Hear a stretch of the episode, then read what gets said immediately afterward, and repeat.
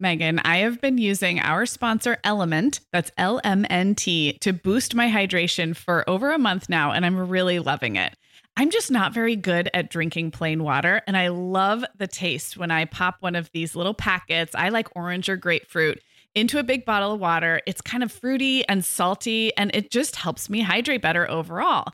Element is a zero sugar electrolyte drink mix born from the growing body of research that shows the best health outcomes occur with higher sodium levels. Each little pack delivers a significant dose of electrolytes, but minus sugar, artificial colors, and other iffy ingredients. Element's flavors are so unique, like fruity watermelon salt and spicy sweet mango chili. And we're going to set our listeners up with a variety pack so you can find your favorite. Right. You can receive a free element sample pack containing eight flavors with any drink mix purchase when you purchase through our custom link, drinkelement.com slash mom hour. That's D R I N K L M N T slash mom hour. This offer is available exclusively through our partnership and is available for both new and returning customers. And if you're an Element insider, you'll have first access to Element Sparkling, a bold can of sparkling electrolyte water. Again, it's drinklmnt.com slash mom hour. Hi, I'm Sarah. And I'm Meagan. We're two moms with eight kids between us, from little to grown. We're in different areas of the country and in different stages of life. But we both know that motherhood's a lot easier when real moms share tips and encouragement. And remind you that it's really all going to be okay. We're not experts, we're parents who've been there. We're not perfect, we're real. Welcome to the Mom Hour. Hi, everyone, and welcome to the Mom Hour. I am Meagan Francis here with Sarah Powers. Hey, Sarah. Hey, Meagan, how are you? I am loving coming into everyone's feeds on a Sunday, like we do a couple of times a month for one of our More Than Mom episodes where we just talk about, I don't know, fun stuff, like stuff that's not about our mom lives necessarily or our parenting, but things that are maybe a little fluffier, a little more pop culture. We sometimes do beauty and style and fashion and all kinds of stuff like that.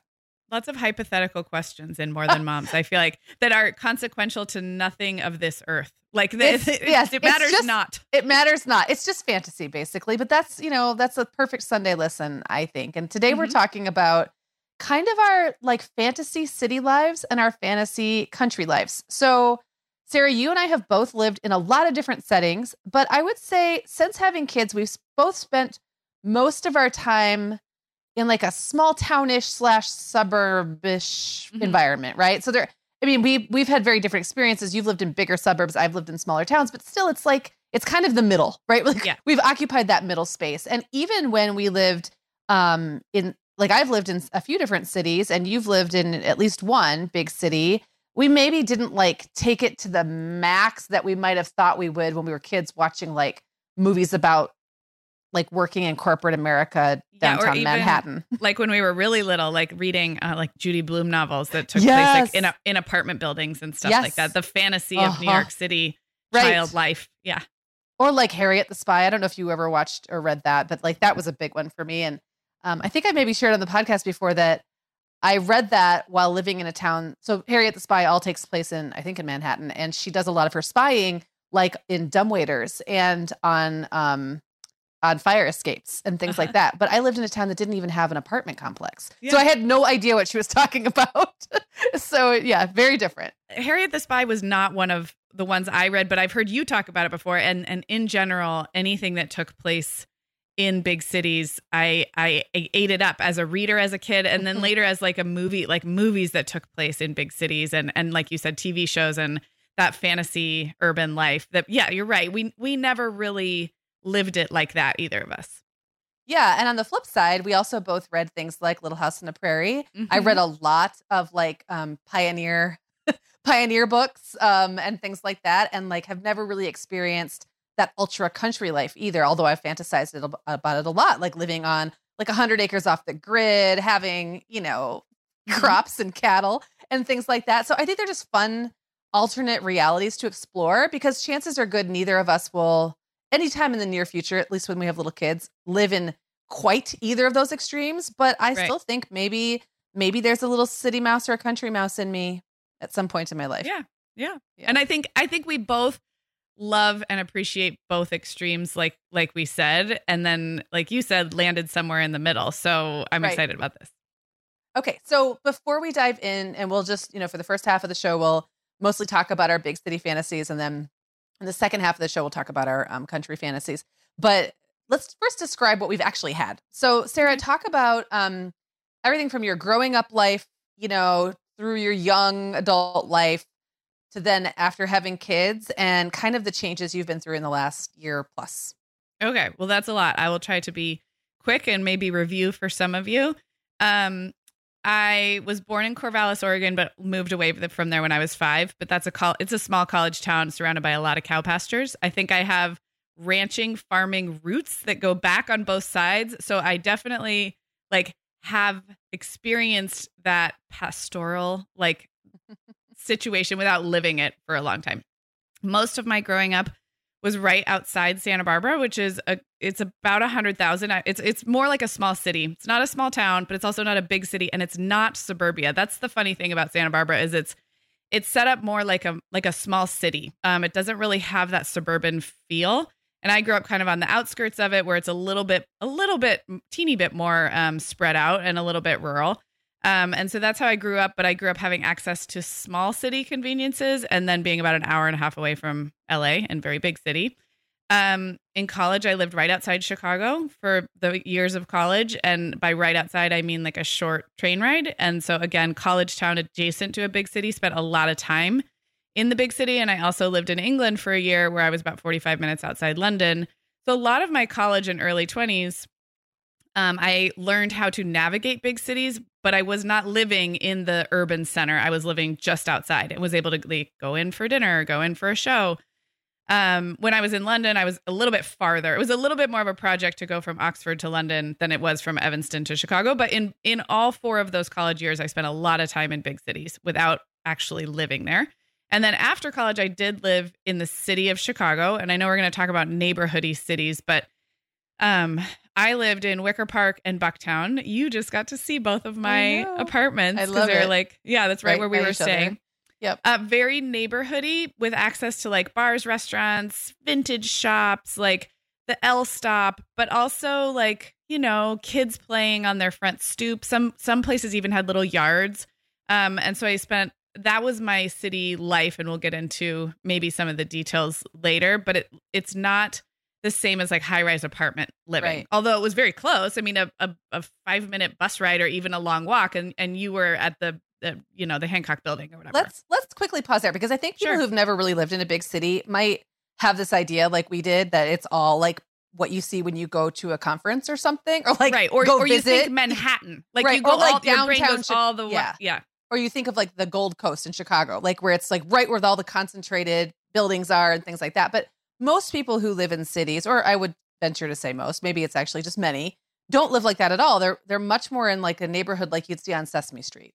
yeah. like, yeah so it's just an interesting like my my version of living in cities has always been more like what you're describing where it's like you're near all the stuff and you get that city energy but you're truly not like right in the mix of like the five o'clock rush with everyone you know charging the streets and like it just doesn't it's not like a movie most for Right, most there- of us right I think what it is is it's a sliding scale that often the media only portrays like the most extreme Mhm. version of. Um, and it's actually really lovely. Like I had a car. I I even had a garage actually in my second place. In the first place, I parked on the street. So this myth that you can't have a car, there's nowhere to park in the city, like my my my neighborhood was parkable and and walkable. I could take public transportation or I could take my car. Um, and like people having little yards and having a little bit more space than you think of when you're inside like a, a concrete or all glass apartment building. right Yeah. Um, and then I guess just the final chapters. We we were engaged when we moved from Chicago to Scottsdale, Arizona, which, you know, thank you, Scottsdale, for the time you gave in my life. But it's not the most um like charming in terms of like that city identity or that cultural identity that other places I actually everywhere I had lived up until that point really had a feel of like location identity, if that makes sense, Mm, like a, a mhm. sense of neighborhood, a sense of place. And the greater Phoenix area struggles with that, to be honest. At least it did for me. And I lived in Scottsdale and North Phoenix for almost 10 years. That's where I had all my babies. It was very suburban and there are a lot of advantages to that. I had drive through Starbucks. I, I could like drive out my planned community gate and go in like any different direction. And I had to drive through Starbucks within no joke, like three minutes. But I had like four different ones. I had three targets within five minutes. It was the ultimate in that kind of suburbia and, and convenience. The couple times I've been to Scottsdale or Scottsdale, sorry. No, is it Scottsdale? Scottsdale. Scottsdale. Mm-hmm. All I remember is just driving past shopping center after shopping center yeah. after shopping center and being and look they all looked brand new, which was weird. They were and was, in Scottsdale. They are. There's other crazy. parts of the valley that they're not, but it's like a Disneyland. It just all like yes. popped up. And Arizona, we have a lot of Arizona listeners. I love you, and I really do love some parts about the valley that were really good to me. But since today we're talking about this like fantasy of place, right. it didn't fit my fantasy it. of right. place. There are no right. charming coffee shops that have been owned by the same family for 45 years. Like none of that. Um, and so suburbia life for my kids. And then we moved to Orange County 10 years after that. My kids were six, four, and one. And that was kind of the same in terms of suburban living, like very suburban residential area. I will say access to some different, a different locales, closer to LA, um, closer to some beach towns that had a little more character. So my soul was a little bit more fulfilled, but my neighborhood was just as suburban, just right. as just as like chain, big box, blah blah blah. So that I think. Oh, and then and then the last, and then duh, and then where you are now, yes. right now. So then in 2020 summer, we moved to my hometown. I live less than two miles from the house I grew up in. So where we started, where I started, is where I am now, which is just outside the city of Santa Barbara. The greater Santa Barbara area has 100,000 people and a large university, so it's a it's a city. I live kind of on the outskirts of it, um, but it is the opposite of suburbia because it's old old houses and like old orchards and farmlands that's been, you know, residentialized over time, but in a very like not developy kind of way. Mm. There's big, big pieces of property. There's people who live like with chickens and horses and a lot of like agriculture still. Um, and then there's, you know, little ranch houses and it's very um it is not planned community. And that's that part feels that's why I say it's it's not suburban there are parts about it, I guess, that are suburban. Like we hop on the freeway to go downtown Santa Barbara, I guess, and things like that. But the if you've lived in the suburbs, you know that um like that when everything's built around the same time, you know, the right. homes and yes. the and where the I live sprawl, is like the sprawl, right. yes, yeah, mm-hmm. and a, and a very planned 20th century sprawl, yeah. And this is a little bit different than that, so that's where I live now. Well, I think it's it's interesting um to think about how people define suburbia because I don't think of where you live now as suburbia at all. You do get on the freeway to go to Santa Barbara, but you also would if you were coming from like the middle of nowhere, right? Like right. to get into a town, you still have to get on a freeway. I just I think of your place as like rural. Yeah. You're getting a lot of the the uh like you don't have a farm, but you could. Yeah. Let's just put it that way. Yeah. so yeah, I mean, you might have to expand into the property next door, but like you, you've got all the markings of like yes. a rural area. And people around me, um, there are still big uh, swath, swaths, swatches of uh, orchard land. I guess it is farmland, but here it would be orchards. Like we're right in the middle of what used to be completely all avocado and citrus orchards. So it'll be like a neighborhood, and then it'll be like, oh, this is still a 200 acre working orchard. So you have a lot of that. You have a lot of that agriculture still, and then you also have a lot of natural landscape. So a lot of creeks, mountains, um, and that also it's it's hard to feel like suburbia when you're like, oh, we just got to go over the bridge across the creek, and like the natural landscape isn't where you'd plop a suburb, I guess. Right. Yeah. Yeah. That makes sense. Yeah. All right. Well, I'll sum mine up as quickly as possible. Um, I've also moved a lot, just like you, but I did live in small towns basically all of my young life, like mostly three thousand ish people. Um, the town I lived, like I would say, I grew up in was more like eight or nine thousand, but and so that felt like a big city to me. But it was totally removed from any other big cities. And that's been like a um kind of a theme in my life where yeah. I live in small towns that are surrounded by even smaller towns. So I live in a small town now, 10,000 or less people, but the towns around me are even smaller, which means like we're the big city, which does change things. It's very different to live in a town of 10,000 if the town over is 50 or 100 or 300,000. It's really different to be yes. the one in the 10,000, you know, that that's where everybody goes. It just changes basically everything about the area. So I did go to college in a bigger small city. I'm going to say like 100,000 people maybe. Um, the college was like maybe 25,000 and that definitely gave me like a taste for diverse restaurants and shopping, like things I really hadn't experienced up until that point. Right. Um, then after that I uh, lived in a variety of small towns, but I also lived in some cities after having kids. So I lived in like Lansing, Michigan, which is, I mean, maybe 500,000 for the whole metro area, but it's very spread out. But I also lived in Nashville. I did, lived in Minneapolis and I lived in Chicago. And I definitely had more neighborhood experiences, very residential. The neighborhoods that yeah. I was in, the Minneapolis neighborhood was quite hip. I could not afford it. Like I couldn't, I remember being so frustrated because I had a baby and a two year old and I lived in this awesome neighborhood that I just could not take advantage of. Like there was no way for me to do that. And then when I lived in Chicago, in the city, but in a very residential city neighborhood, I had four kids under the age of 10. And again, I really didn't get to experience the city the way I thought that I would. Like we did mm-hmm. stuff, but we were we didn't like have money for a babysitter. It was expensive. Um it was a hassle. Like we yeah. could, you know, we had street parking, but you kind of kind of had to jockey for it. So I remember like pulling up in the alley with my groceries and running up to the house to unload them. But I had to walk, you know, I had to go up the fire escape yeah. thing to get or the little deck thing, get my um get my groceries up at the back door, get back in the car, find the closest spot I could. I mean, doing stuff like that with kids, like with kids, yeah. I mean, I fun. I know it because I did it too, but I was 22 with no kids. Mm-hmm. And in the winter and stuff, oh. and you're coming home late, and there's, you have to like, it's street cleaning day, so you can't park on like that side of the street. And right? I mean, yes. I, oh my gosh. game changer to have four small children. I, it, I did all yes. of that, but I did not have children.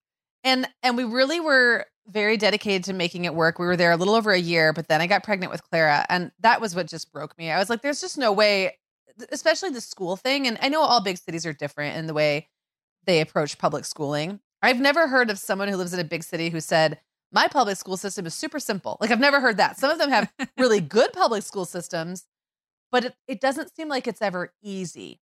Um, I wanted a great neighborhood school. It didn't have to be the best. It didn't have to have like the highest test scores or whatever.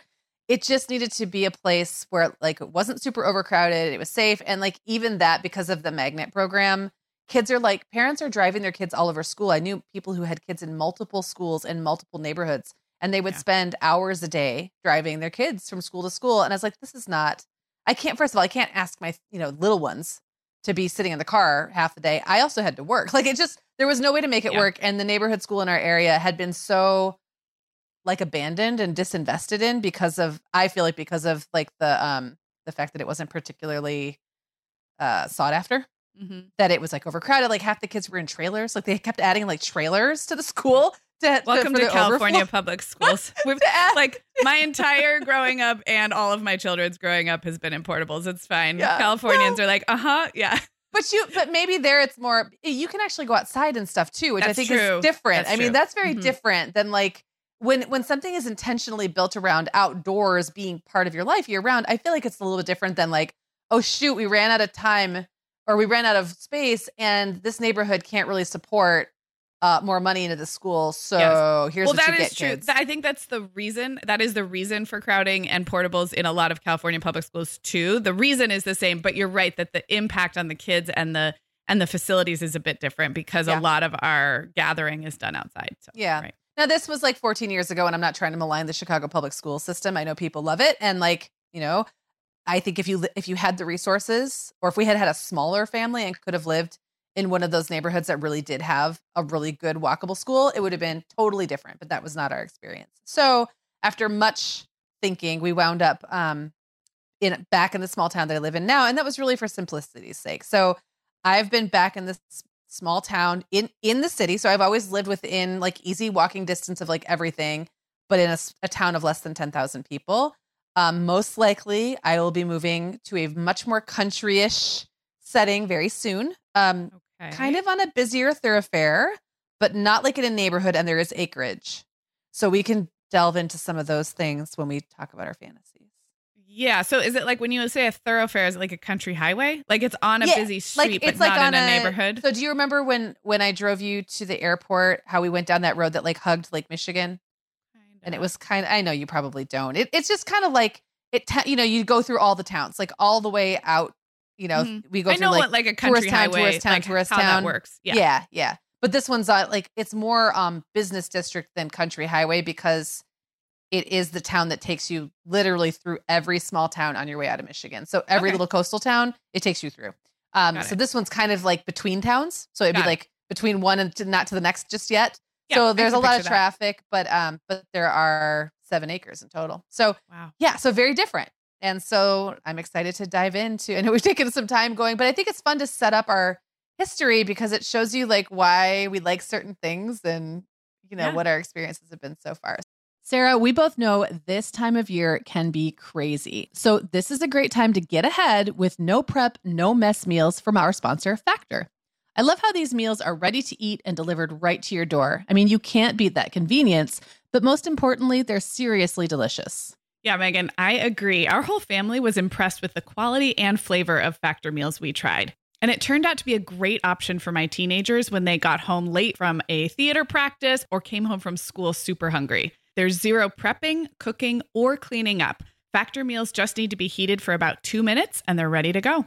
Yeah, and for any listeners with wellness goals this month, Factor has six menu preferences to support your lifestyle. Whether you're trying to boost your protein, avoiding meat, or simply focusing on well balanced meals. And you can pause or reschedule deliveries to fit your lifestyle. Make today the day you kickstart a new healthy routine. Head to factormeals.com slash momhour50 and use code momhour50 to get 50% off your first box plus 20% off your next box. That's code momhour50 at factormeals.com slash momhour50 to get 50% off your first box plus 20% off your next box while your subscription is active. Okay, Meagan. Well, over here at the Mom Hour, we are big fans of our sponsor, Our Place. In fact, you, me, and our team member, Katie, were all comparing notes on our favorite product. Katie was telling us that even though she's packing up to move her family to a new house, she cannot put that mini perfect pot from Our Place into the boxes yet because she's using it like every night. Well, as someone who also has a perfect pot, I got mine as part of their mini home cook duo set. I get it. It's nonstick, which is key, but it also has all these handy features like a steam release lid with a built in strainer and this nice beechwood spoon that nests on the handle in this perfect little peg. Okay, well, I didn't get this pot, but now I want it. That sounds so great. Our Place's cookware is great to cook with, beautiful to look at, and healthier for us as well. All of Our Place's products are made without PFAS, also known as forever chemicals. In addition to their cookware and tableware, Our Place is also making waves with their Wonder Oven, the most stylish all in one air fryer and toaster oven. Again, free from the forever chemicals found in many of those air fryers. Listeners, Our Place offers a 100 day trial with free shipping and returns, and we've got a great deal for you. Go to FromOurPlace.com and enter the code MOMHOUR at checkout to receive 10% off site wide. That's from our O-U-R place.com code MOMHOUR.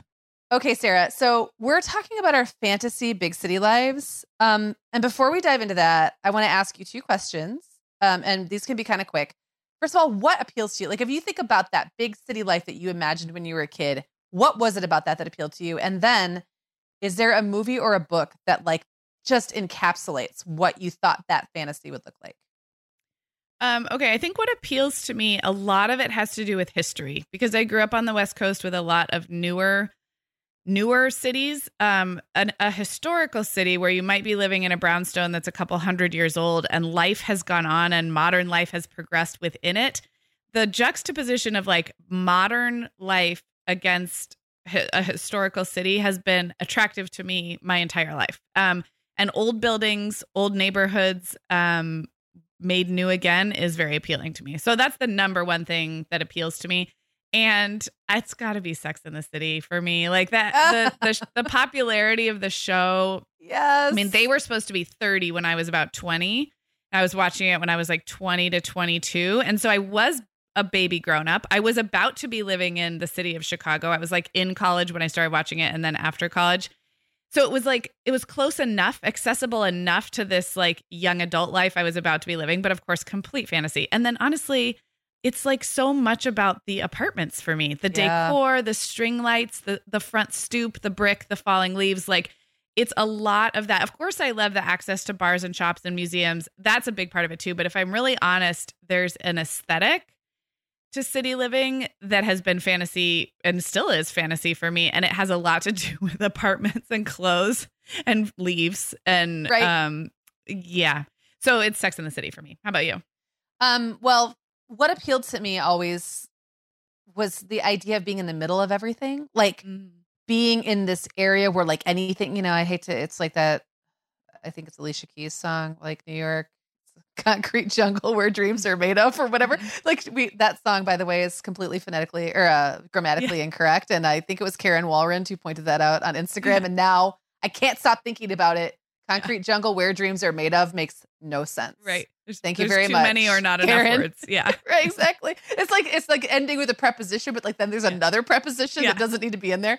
Anyways, um, I think I was always that idea, and you know, I grew up watching '80s movies, and they were all about big city life. They were all about some young upstart that like took over, like started in the mailroom, and then worked their way up, Yeah. or like the you know the woman who wore shoulder pads and she like broke the glass ceiling. Like there was all of that happening in my most formative years.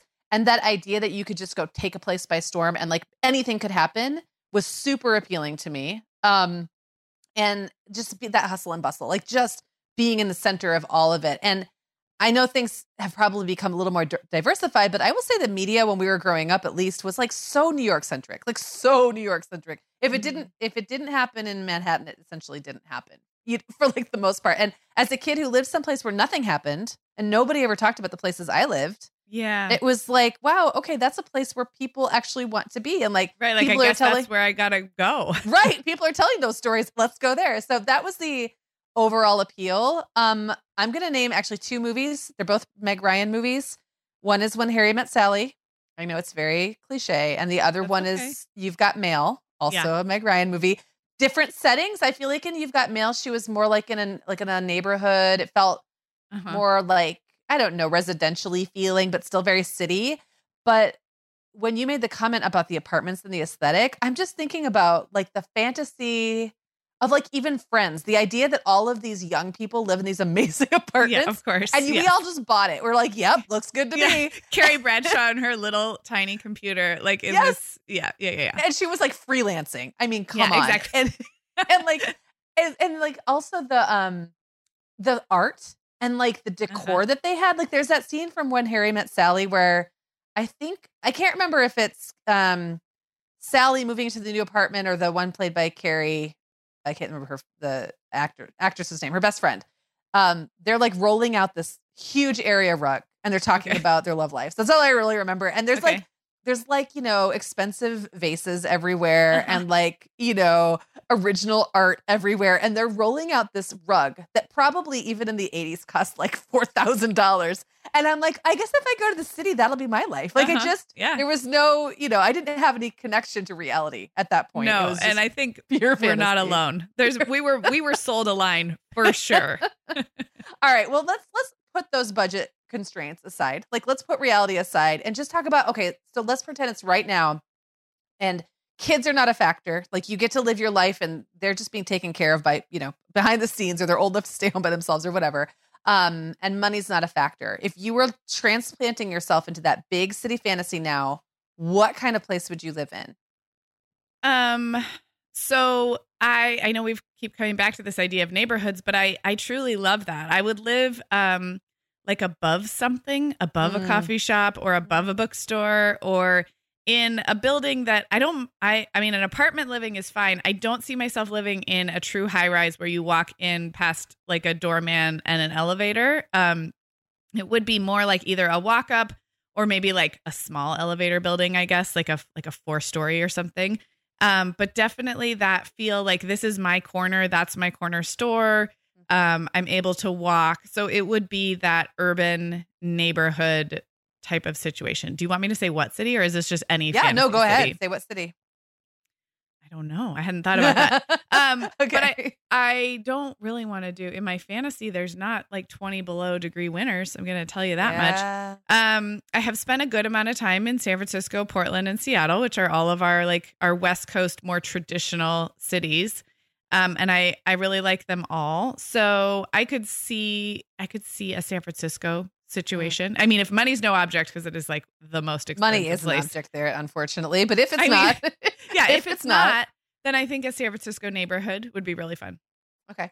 Well, I have to say that part of me cannot let the high rise fantasy die, and and part of it is the doorman situation. Like, ah, um, I'm thinking of well, and maybe this wasn't even a high rise, but I'm thinking of like Marvelous Miss Maisel. They had a Yes. doorman. Oh man, I love that apartment. Right? We could just do an episode where we talk about fictional apartments. That's I- like okay, a spin-off. like I would do that for one. like Yes. two hours. But yeah. I feel like she must have been in some kind of high rise because they definitely had like that feeling where you walk in and someone like puts you on an elevator. yes. Yeah. Mhm. Um, that is it's hard for me to separate that from my true like you know extreme fantasy. Um, but at the same time, I've also been watching um Only Murders in the Building, and I have been like obsessed with Steve Martin's apartment. It's I think he's in the penthouse because the elevator opens right up to his apartment. I don't even think yes. there's a hallway. You are correct. yes. And that is Mhm. amazing. It's is amazing and it's just like so it's so new york to me like that whole show is so new york we could talk Mhm. let, us delve into that in a future episode but yes i do think there's something about like that elevator building idea that i really love in my most fantastical fantasy. Um i have to say though when we stayed at the airbnb in wicker park i felt like that blend of like a house but literally steps from Yeah. i know people always say it's just steps from you're like but how many steps? I mean this was like right at the corner Yeah. of a very bustling area with lots of restaurants and stuff like that. So you don't have to have that high rise to get that. I think that's just part of my fantasy Yeah, well, it's a good fantasy. I think the reason it's not part of mine is I like the access to, like, if I want to go to the coffee shop, I want to be there in 17 steps. And there's something about that, the waiting for the elevator and the like, it's like this extra layer. It's obviously a very secure layer. There's some safety benefits for sure. But it's, I'm such an efficiency junkie that I'm like, no, I want to step out my door And and, be be, in the city like we were in Wicker Park. I think Yeah. that is, that's why that continues to be my fantasy, I think. well let's talk about some of like the just the habits that we are used to in the way that we live now i'm thinking things like clothing um how we eat um you know because like right now for you to eat out is kind of a thing and for me it is too like it's not super easy to walk out the door Right. and walk down the street and eat and the way we dress is very much set up for um the Driving small town cars. and or Yeah. suburban life yes and driving in cars so how would those things change for you in your big city fantasy I think I just would adapt to like what makes city life livable and lovable, which is I notice people in cities like they dress like they might be out all day walking around, hopping on a bus, like Yes. walking eight blocks, walking a mile. So like there's this way to dress fashionably in a city that's also pretty comfortable. This does With, not like, come from Carrie Bradshaw, by the way. well, no, like- you'll see people like with like practically sneakers, but Yes. then like a like a really on trend dressy outfit and a backpack. I'm like, okay, Yes. you're how you're somehow making that work. For me, Yes. those are three different things. Exactly. And it's like Yeah. the coat has to be both weather appropriate and fashionable and not get dirty because you're going to be on the subway. right. So there's like, I think it is the fantasy is this like a more hip urban look that's very functional and practical because you're almost like you're carrying your house on your back in a sense in that like you're not your car. I think the main the main thing here is that you're not living out of a car. So you Right. need to have bags, backpacks and coats that um sort of help you operate in an urban environment. So I like that idea. Maybe like a sporty hip urban um like very functional but also fashionable look. And then eating, I mean, that's the best part about cities, right? It's like right. you just can eat whatever you want. And if money's no object, I feel like I would have a couple regular restaurants, both for takeout and dine in, where it's just you don't have to think about it. You just walk out your door and like they know you at the bar and you go sit down and you have your regular. Like that would be really fun to almost have like the cheers dynamic. Like yes. like it's like an extension of your kitchen, but it's just the down the road at the pub or the like restaurant, whatever it would be. So I would be fun to have one or two of those, a coffee shop and a restaurant, um, a takeout place. And then beyond that, I think I would still do a lot of like experimenting and just Mhm. eating out. It's like one of my one of my joys. So I think I would do it as much as money allowed Well, and money is no object. So apparently you would just be eating literally all, all the time. I, All when we were in Chicago, I I seriously did eat all the time. Like I was so full after 4 days. Yeah, I know. It was fun though, right? Yeah, I know. I remember at one point you're like, I can't eat again today, but then you somehow still did. I do. I It was amazing. You still did it. Well, for me, I'm going to lean in really hard again on this like high rise uh fantasy, lifestyle fantasy. So I'm really picturing myself as like being in my 50s and being this like mysteriously glamorous yet no nonsense professional. No one really knows what I do. I dress a little funky. Like I've got, you know, like my I don't like I look somehow like stylish yet sort of disheveled almost. Yeah, like you might and, be a playwright. Yes, like no one quite knows what I do. And in my fantasy, I would exit my high rise, walk out the door, and get in a car, like Oh, okay. a hired car. Like I would have a driver. Um, and so really like the need to be um efficient or like flexible about my clothing choices just wouldn't in my fantasy exist because right.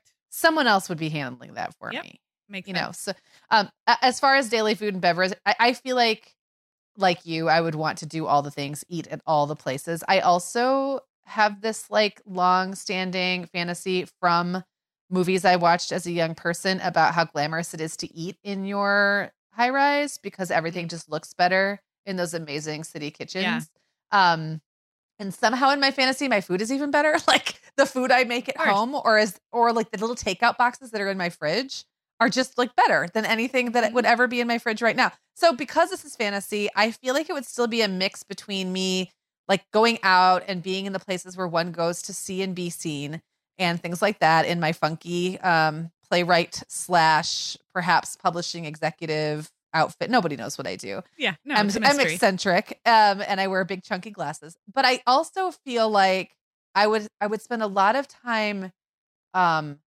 reveling in the benefits of my fancy apartment, which Yeah. would include a breakfast nook, Uh-huh.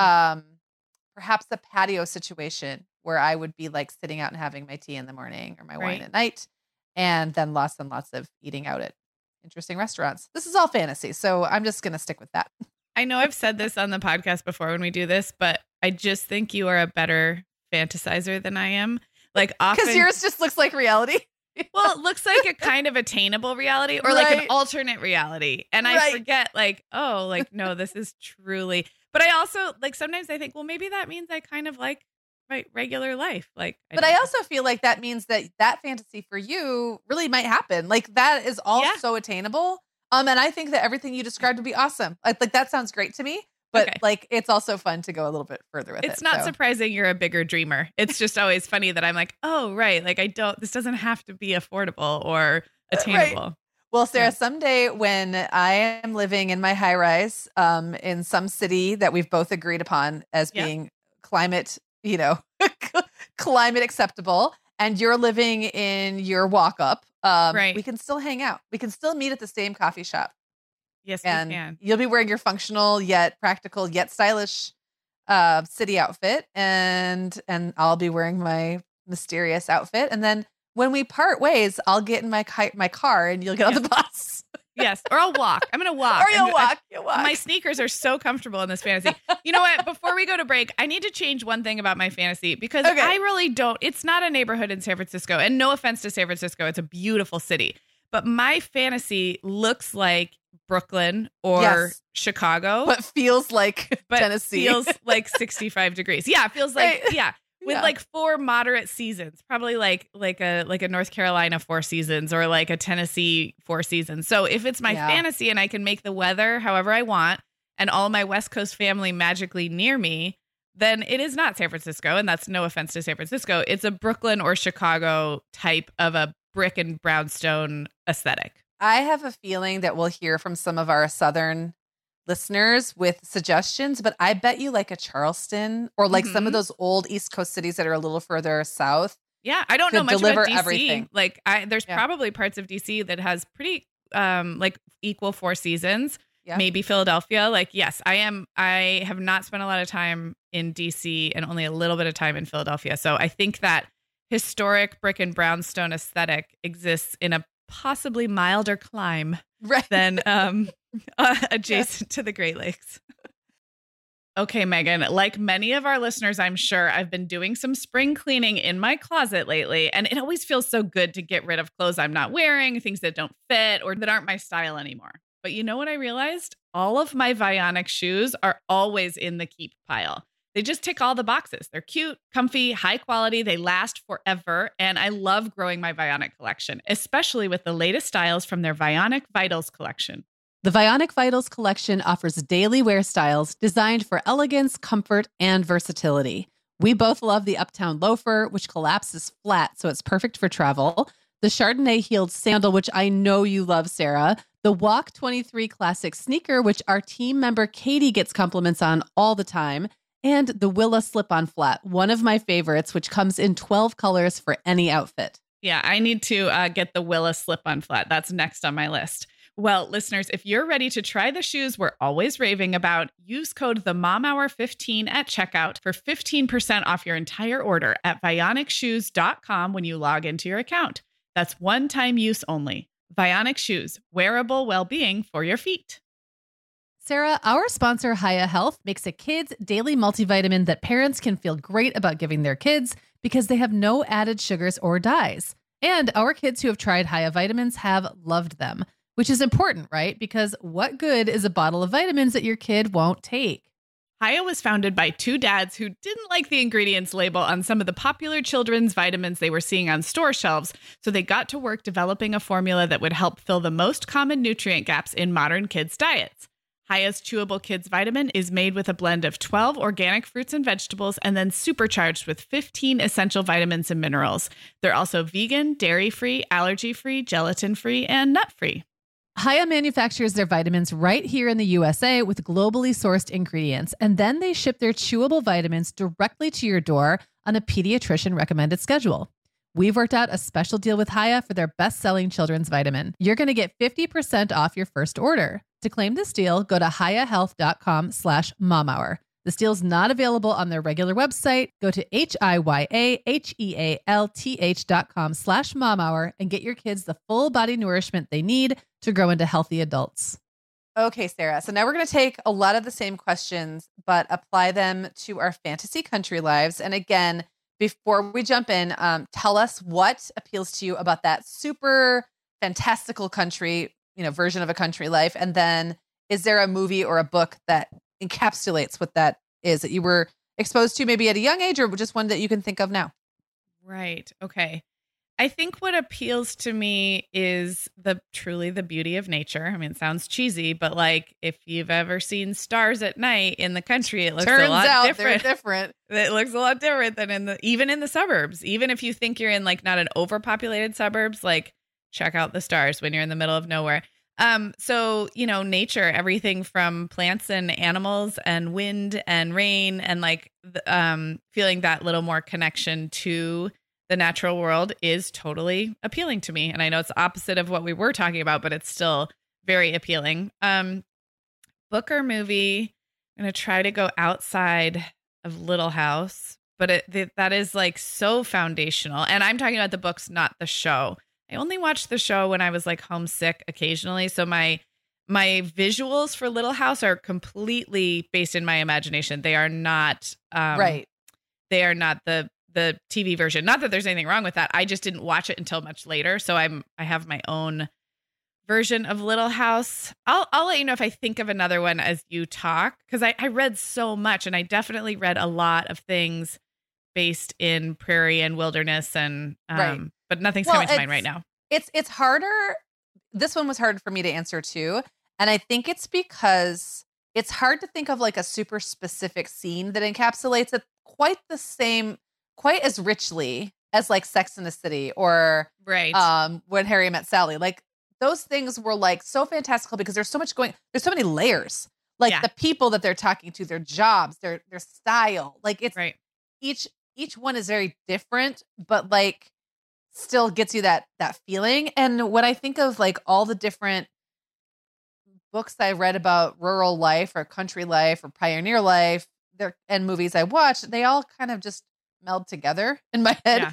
There's just this general prairie feeling and a lot of trees. Yeah. So I'll answer for myself because I did come up with one that is a little bit different. Um, and first, I'll just say what appeals to me. I think it is that slower pace. I think everything you just said about nature is 100%. Obviously, that's something that's really important to me. And it's very different um, in truly in the country than it is um, even in suburbia. Totally agree. Like the idea of being surrounded by trees that you know as well as like mm. the buildings in your neighborhood mm-hmm. and um, water and space. Um, mm-hmm. The older I get, you know, as much as I have that like big city fantasy about being in the hustle and bustle, the older I get, the more I recognize this part of me that just wants to be like anonymous and alone. And And sometimes being anonymous in a big city is easy, but being alone never is. Like you're never right. really alone. You're never really, uh-huh. it's never quiet. Um, I was just reading not too long ago about how few places are left in the world that I can't remember the way that they described it, but are quiet places. There's a word for it where yeah. there's no noise pollution yeah. and very little light pollution. Like those places almost don't exist anymore. And I do think there's something about us, like at a very deep level, that craves that. Um, and then there's also something really appealing and like romantically appealing to me about the idea of living off the grid, doing things on my own, like that. I don't know, that idea of like getting like getting out of the earth what you put into like yeah. the work. And there's just something about that that I like. If I had to think of a movie or a book that kind of sums up truly like a fantasy, and Little House was also very instrumental for me and like like so foundational. But I would say Anne of Green Gables was even more foundational. Yeah. Because she spends more time, like so much time in the Anne of Green Gables books. And I would say probably, I haven't seen the TV series in a long time, but I would guess like it's in there too. Just reveling in the nature. And they live in a in a house, like uh, uh in an orchard. Like, so they're, you know, her, uh, the setting is orchard and farm. And she's like surrounded by other farmland. But like, there's also a town aspect yep. to the book that is a little bit different and and is pretty heavily like that is really heavy in there and then when you get into her later life there's one of the books and i can't remember which one it is i think is where she lives as a young married woman and so she's like out um like she's right by the ocean mm-hmm. but like out in the middle of nowhere but like within sort of when i say walking distance i mean within like 2 miles to mm-hmm. get to like um I don't know, to like the lighthouse or to like the nearest yeah. neighbor. So there definitely is that feeling of like neighbors, but not close neighbors, and lots and lots of land and nature in between, which I think is just, I don't know, it's just really interesting. I think the more we think about this, probably the more that will pop into mind, but that's the one that just kind of encapsulates all the things I think that I like about it. Well, I'm going to mention one more, and it's still from children's literature and may seem obvious, but um, of course, I read Charlotte's Web as a kid. But I also reread it aloud multiple times and listened to the audiobook, which is read by E.B. White himself in oh, this like that. glorious wow. baritone, like a 1950s like baritone. Um, the descriptive language there's a reason it's a classic. The way he talks about the smells and and this is I know country life isn't the same as farm life, but in some in sometimes it is. Um, the way he talks about seasons and smells and kind of like mm. the intersection of you know a far a working farm that is it is obviously human produced because it's not just it doesn't it's not organic to nature but then with nature all around. And that language is so lovely. And i i do have such vivid mental images of that particular farm. And then you know they got on the school bus and they went to school. Right. It wasn't it wasn't off the grid by any means. It was this kind of mid-century american farm life that i i'm sure is full of nostalgia for a lot of people. And i i'm not super connected to that life or that history personally, but it's beautifully written. So yeah, I know I don't know if people read Charlotte's Web to their kids anymore because it's it's a little dark and sad for really young kids, but man, it's a good book. Yeah, and I, I mean it is a little dark and sad, but I will say one thing I realize now is how quickly children's literature is followed up by young adult literature, which is like way darker and sadder than uh-huh. like I re- like I don't remember it being so dark and sad. And every time I flip through a book Clara brings home, I'm like, "Jeez, Come on now. So it's almost like you're like um you're preparing them. Like well, and a little darkness, right? people sometimes want to read Charlotte's Web when kids are four. I think it's actually great for like six to eight, um, yeah. because you it is about animals dying. It is about how we, you know, we kill animals to eat meat, and like there's some like things that you can discuss with your kids that are really good. And I think sometimes we just get excited and we think it's like a book for preschoolers, and it's right. really not. Um, no. But man, that audiobook I could listen to. Like the first chapter feels like poetry to me. And there's there's several chapters. Like I almost have some of it memorized. It's really weird. Okay, moving on. Well, and I would just say that that was the first book I ever binge read. Like I have a very mm-hmm. clear memory of bringing it home. I was probably seven and a half or eight, and I laid on this mat in the like little toy room that we had and read the entire book cover to cover. It was the 1st mm-hmm. time a book hooked me like that. Mm-hmm. And my mom had been trying really hard to hook me on chapter yeah. books. Like, and I was a reader. I was a young reader. I yeah. just didn't, I could not get into chapter books until Charlotte's Web. So I feel like seven, eight, nine is, and then I read it many times after that. Right. Probably, I mean, I probably most recently read it like in the last 10 years too. So yeah. Anyway, um, okay. Well then let's let's like imagine these fantastical country mouse lives of ours. Sarah, let you go first on this one. Do you see yourself being like nestled into the mountains? Um, maybe on a lake, um, surrounded by trees in the woods, a pastoral farm scene. Like, what do you picture there? Okay. Um, I'm gonna construct something that probably listeners you can tell me like what state that ex- this exists in. Um, but I I want access to woods. I've never really lived somewhere where you can truly just walk into the forest. Um, and there's something so romantic about that to me. That said, I don't think I want to live so buried in the forest that you don't get a little bit of open sky. You know what I mean? So I'm Yeah. picturing like like a pastoral, like a farm like situation, but with access to woods. And I'm almost picturing uh, like Vermont, New Hampshire. Again, I can wave my magic wand and we can address the weather another time. But I think and and with a little bit of rolling hills because I also do don't do well in super flat terrain. No Yeah. offense, Illinois and the Valley of the Sun, Arizona. But there's like the the aggressive flatness is so weird to me because I grew up near foothills and mountains. I don't need the Sierra Nevadas like at my as my backdrop, but I love a rolling hill or a walk that includes some elevation. So I want some elevation variance. I want access to beautiful woods with trees that change color. But but I also like the farming aspect. So I'm picturing very Robert Frost in, inspired like New England farm slash forest area where I also can control the weather. Uh, okay. I I love all those fantasies, and I was as you were talking about that, I was thinking that to properly live in the country, one must be able to amble around, Yes. and I don't think one can amble on a flat. I feel like No. to amble, you need hills. Right. And and while Laura Ingalls Wilder certainly provided us as a, with a, a tap a, um a background like a canvas to work from, Right.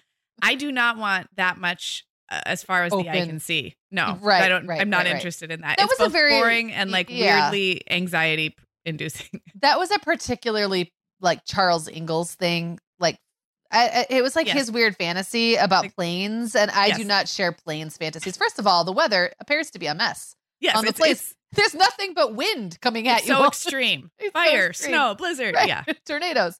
So yeah, that I would also say, um, well, to flip a little bit around from what you said, I actually fantasize about a little house tucked in the woods, like truly where you almost can't Yeah. see it, where you can get to more open land. Like maybe there's also a lake right behind it where when you come out, you stumble out of the woods and you're on a lake and then you've got Yeah. all that open sky. But like for a little moment, you feel truly buried and in like and surrounded. That to me is a big fantasy. I will say this popped into my head as we were talking about um about books and movies. The Jane Austen version of living in a country setting also Ooh. super appeals to me. Yes. and that's going in a totally different. That's like you know 18th century England. So yeah, or Beatrix Potter almost Yeah. like the yeah, yeah, yeah. stone the stone low stone walls and like the little hamlets um Yep.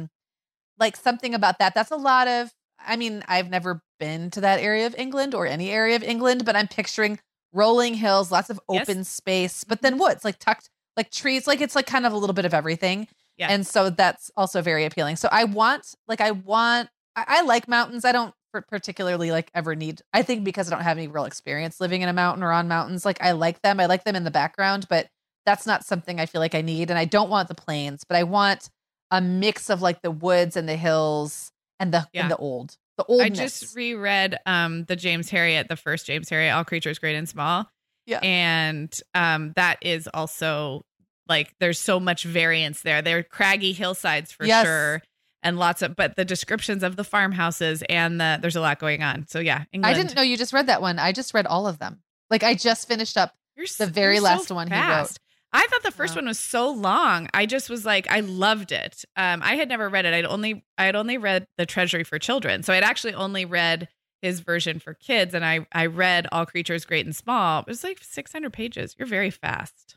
Well, I I started reading them like six months ago. It took me, a, and that was my nighttime reading. It's like there's nothing like falling asleep to like I don't know a goat castration or like a, I mean, he's so funny. They're laugh a out loud funny. so yes, like They're laughing so so, hard, like in the like it's like midnight and I'm laying in bed. Like when he describes the people Yes. and like the scenes that he gets himself into, like I'm shaking the bed. I'm laughing yes, so hard. It's like so, the Dave yes. Barry or David Sedaris of 1930s England. It's the commentary Yes, on exactly. on on small town life. Is I I would bring it to the breakfast table and read not the breakfast table like we all sit around. I think actually it was the dinner table one night, and I read parts to the kids because it was so funny. Yes. Okay.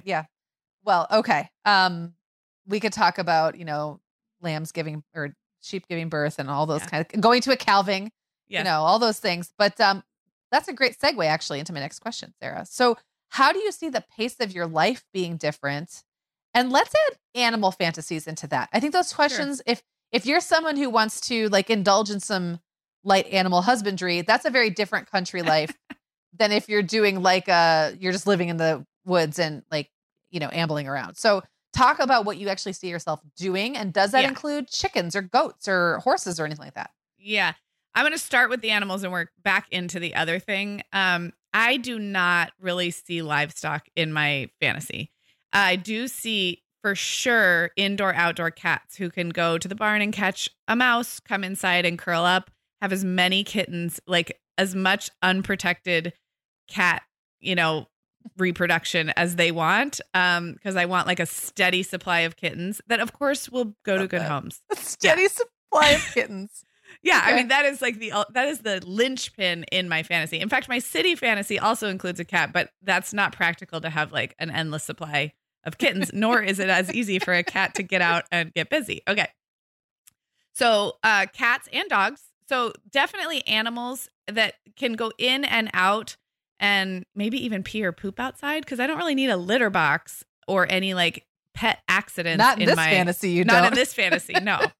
Um inter- maybe chickens maybe some chickens for for eggs or something. I would stop there. I don't mine does not include a lot of like other farm animals in this fantasy.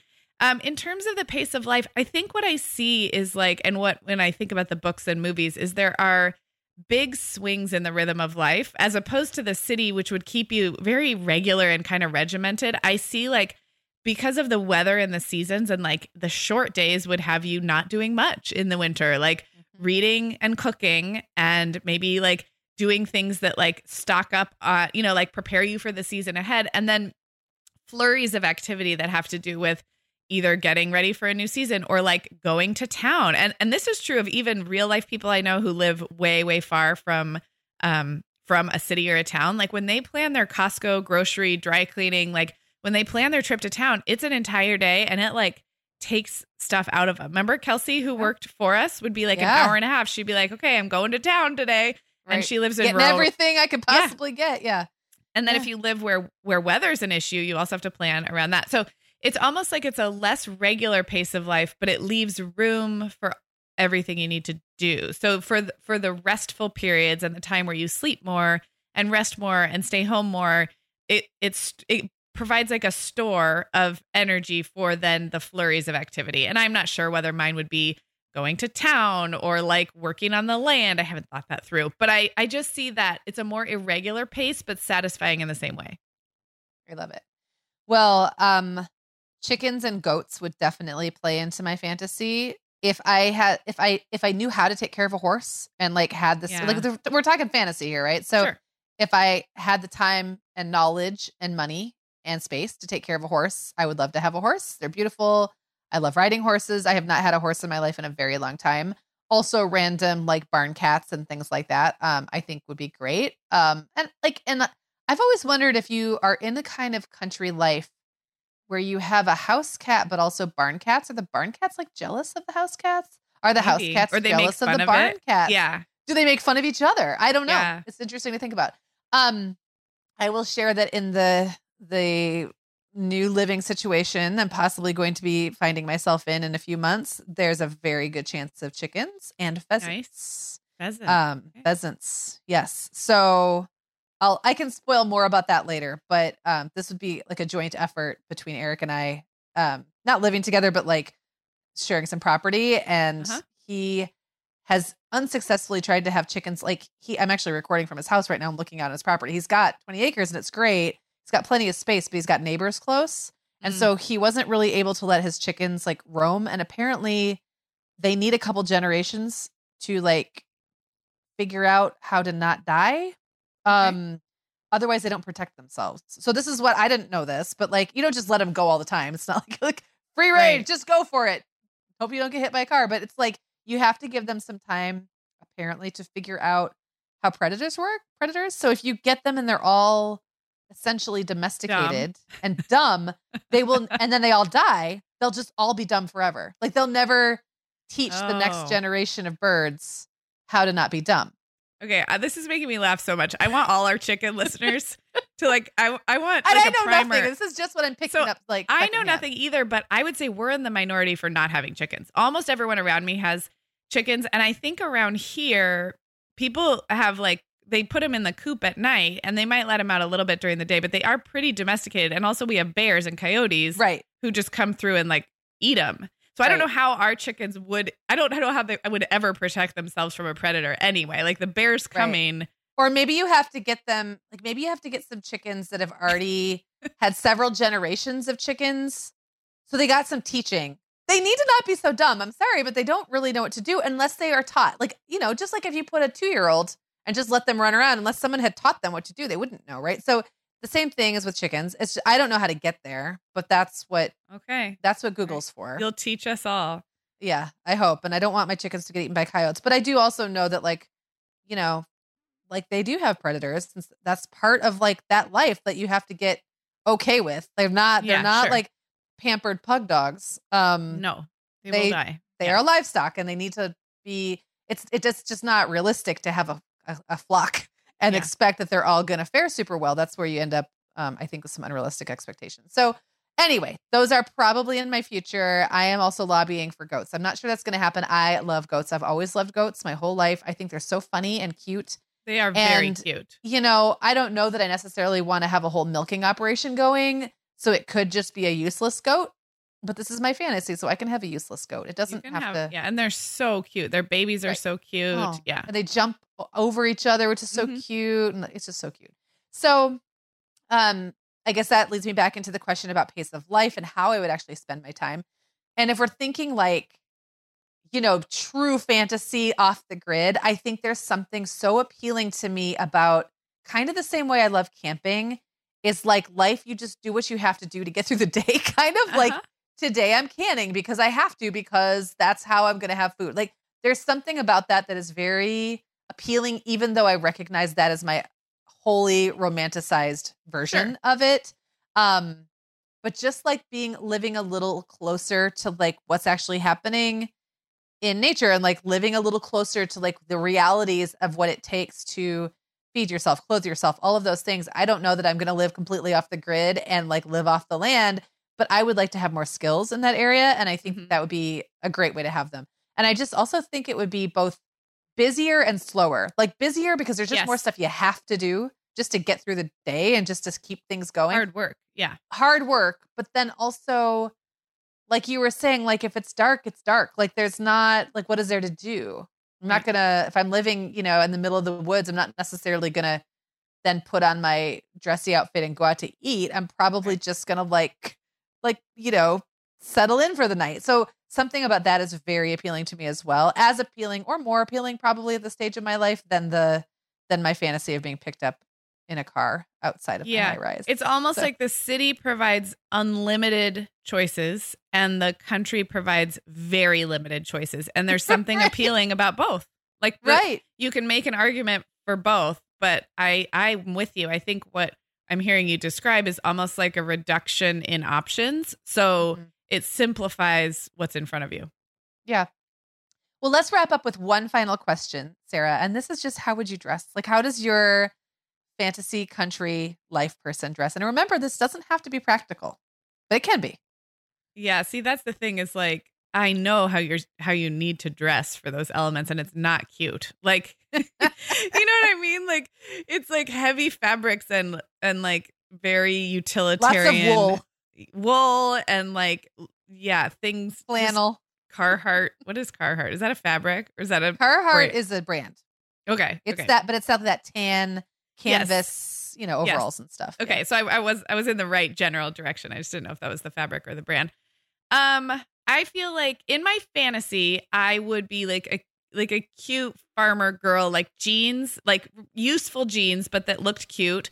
Not opposed to some boots, like some work boots, some cowboy boots. Um, and you know, sweaters, fleeces. I, I think I would just somehow like hope to make it look cute. But I I, I like that. I like that very casual look. I I'm not going prairie dresses. I don't know if that's where where you're going. Well, I don't think there's any. I feel like today's prairie dresses would probably be very impractical on a, on any kind of in any yeah. kind of country setting. I mean, like the actual prairie dresses one actually wore in pioneer days probably were built for that. Like they were sewn for that yeah. lifestyle. And like now they're just for show. So I you're probably getting ruffles caught in like, I don't know, machinery.